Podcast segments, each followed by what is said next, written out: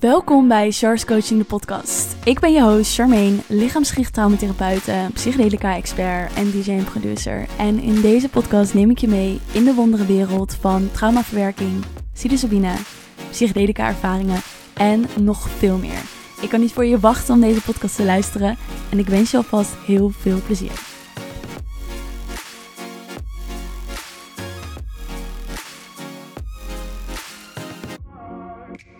Hallo en welkom bij deze nieuwe podcastaflevering.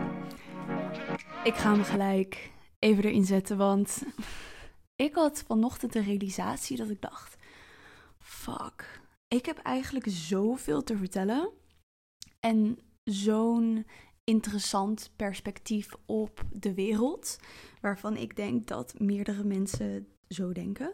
Maar wanneer ik dat dan uitspreek of deel, dat ik echt krijg van wauw, je inspireert me, of zet mij weer aan het denken, of het doet iets met me.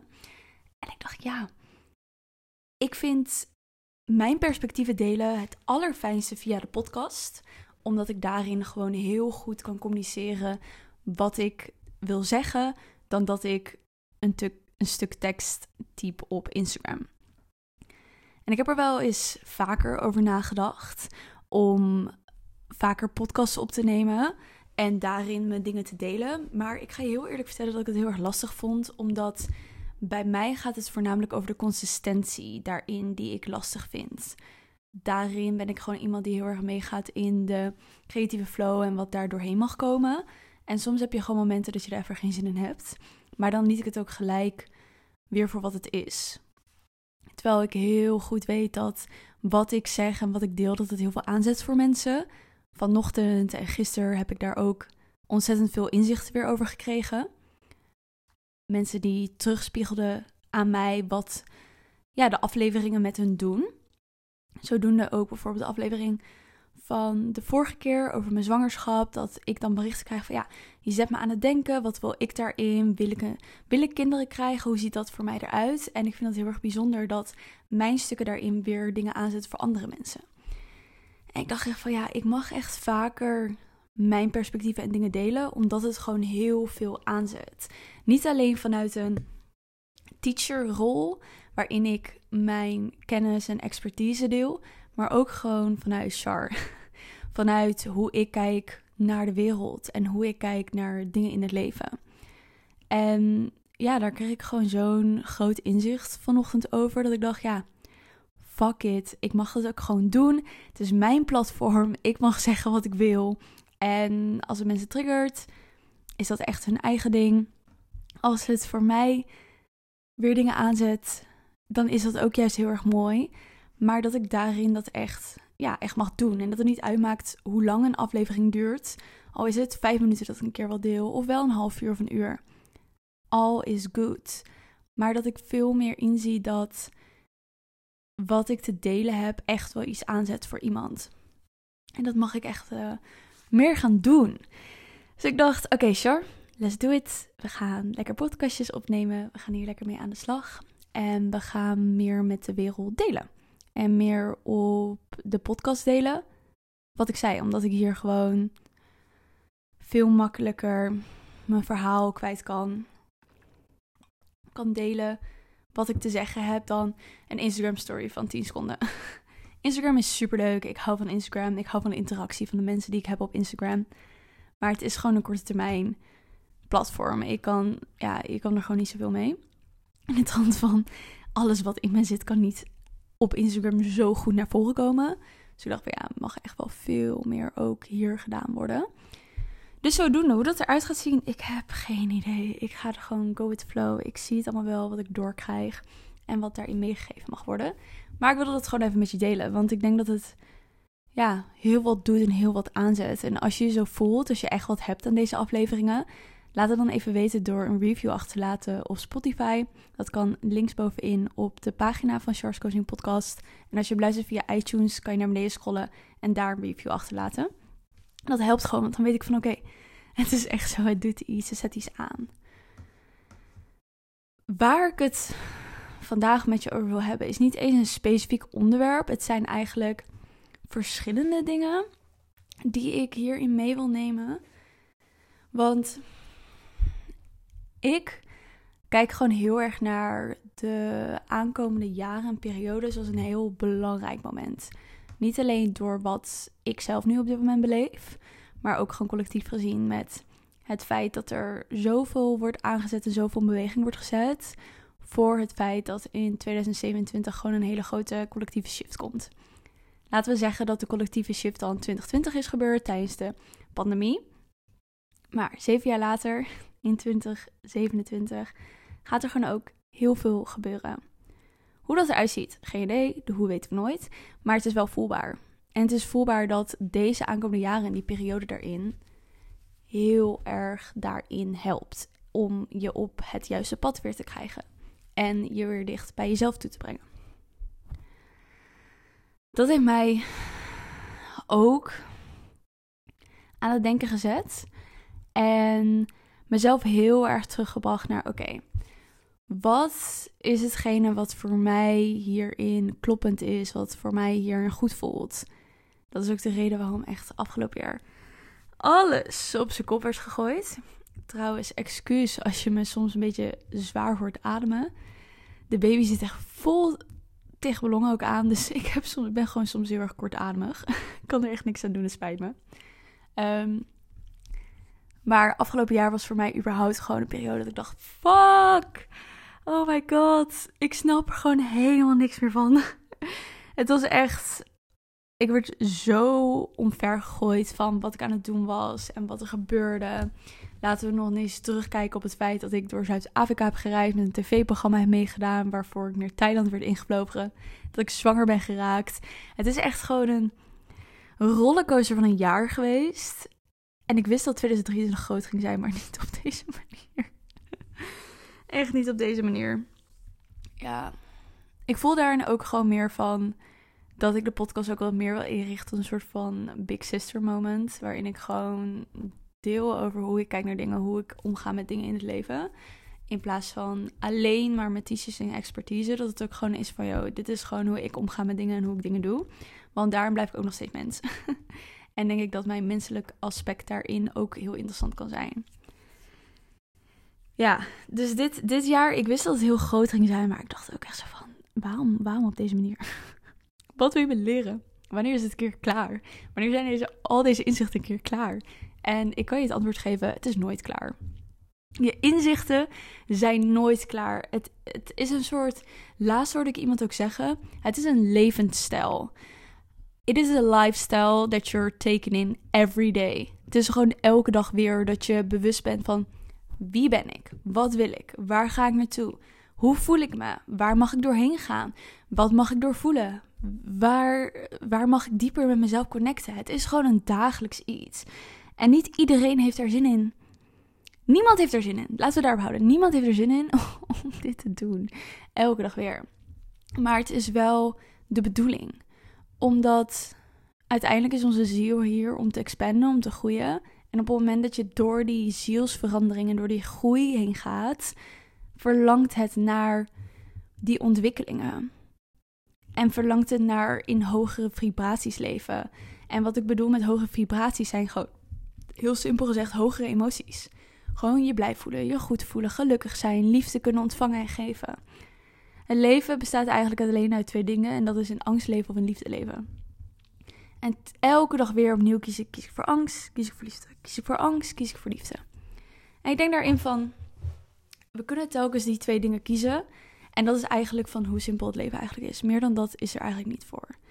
Ook als mensen, als, als er dingen gebeuren waarvan je denkt: dit is echt de meest zware shit waar ik op dit moment doorheen ga. Angst of liefde, angst of liefde, telkens weer opnieuw. Zoals ik zei, nu moet ik zeggen dat dit jaar echt voor mij was van: oké, wat, waarom, waarom gebeurt dit? En de reden waarom dit is gebeurd, en als ik er nu op terugkijk, is voornamelijk omdat het me weer terug mag brengen naar: oké, wat kom ik hier doen? Wat wil mijn ziel hier ervaren om vanuit mijn hoogste potentieel te kunnen leven, wat voor mij als individu de bedoeling is? En daarbij kwam gewoon naar voren dingen die ik al zo lang wist dat ik die mocht doen. Zoals de psilocybine retreats geven. Ik weet al jarenlang dat ik wil werken met psilocybine, met mushrooms. Het is continu op mijn pad gekomen, continu teruggespiegeld geweest. Maar ik deed het niet omdat ik bang was. Ik was voor angst in dat moment. Dus dit jaar werd ik teruggebracht naar Kies voor Liefde en doe het. Hetzelfde met muziek. Ik wil al jaren DJ'en met muziek bezig zijn. Maar telkens koos ik voor angst. Wat was dit? Wat was dat? En werd ik gebracht naar liefde. Van ga maar een opleiding volgen, ga er maar iets mee doen. Hetzelfde als dat ik zoveel ontdekking heb gedaan de afgelopen jaren als het gaat over daten en de connecties en verbindingen die ik daarin creëer. Ik heb een relatie gehad voor vijf jaar. Ik ben nu ongeveer vanaf volgend jaar vijf jaar single. Um, wat ik daarin wilde en wat ik daarin kon ervaren. En daarin ook bepaalde connecties aangaan, ook al was ik bang, of ook al vond ik het eng, of ook al wist ik niet hoe en wat. Dit jaar draaide gewoon om telkens weer voor het pad kiezen waarin ik liefde kon ervaren en kon ontvangen. En ja, dat is gewoon een hele lastige, omdat op het moment dat je daarvoor kiest, dan kan je ook pijn gedaan worden en gekwetst worden. En het idee hebben dat je niet goed genoeg bent of dat je dingen niet goed doet.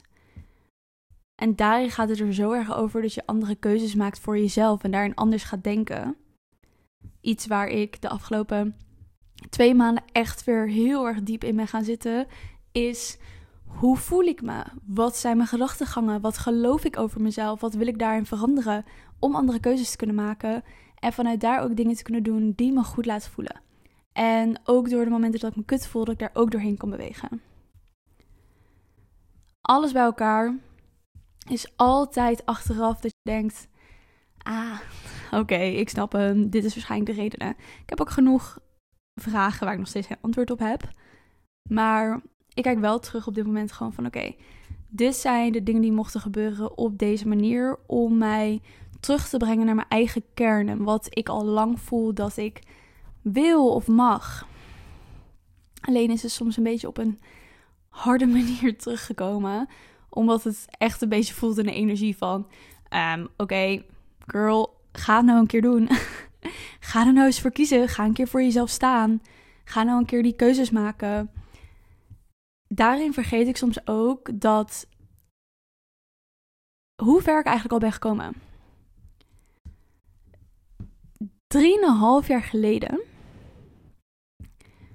vier, drieënhalf jaar geleden, kon ik niet deze emoties voelen. De enige emoties die ik kende waren bang, boos en blij. Alsof ik een kleuter ben van drie. Omdat ik zo disconnected was van mezelf en van mijn gevoel en zoveel dissocieerde. We hebben het dan over vier jaar geleden. Nu kan ik zo goed over mijn emoties praten. Nu kan ik zo goed naar mijn emoties goed toegaan. Nu kan ik zo goed expressie geven aan waar ik doorheen ga, wat ik nodig heb, wat ik daarin verlang. Omdat ik keuzes heb gemaakt om door de shit heen te gaan en dat te verwerken om hier naartoe te kunnen gaan. Ik heb mijn journal gestart vorige maand op 3 september. En ik ging het doorbladeren. Hij is al bijna vol. Ik heb bijna elke dag gejournald. En als ik zie de processen waar ik de afgelopen anderhalf maand al doorheen ben gegaan, denk ik: fuck. Stel je voor dat ik dit een jaar lang doe. Ik ben een compleet andere persoon over een jaar. Maar dat is de dedication die ik aan mezelf wil geven. En wat ik daarin heb gemist, is een stukje liefde naar mezelf toe en discipline. Maar discipline vanuit liefde. Discipline vanuit een stuk van ik gun het mezelf om dit te hebben. Ik gun het mezelf om hier te staan. Ik gun het mezelf om dit te kunnen ervaren. Ik ben dit jaar compleet een nieuw business ingegaan. Wat ik mezelf soms ook niet realiseer. Ik ben compleet op iets gaan richten wat ik echt al zo lang voelde dat ik wil doen, maar telkens fucking bang was om dat te gaan doen. Waardoor het gewoon kan stromen en er gewoon kan zijn. Maar die realisatie had ik pas op het moment dat ik weer terug ging reflecteren van wat is er eigenlijk allemaal gebeurd? Wat is hier eigenlijk allemaal aan de gang geweest? En ik denk dat het daarin heel erg belangrijk is om jezelf soms ook credits te geven van I did this. Ik heb dit gewoon gedaan. En ik neem deze stap en ik doe dat voor mezelf. Maar wel dat je elke dag voor jezelf komt opdagen.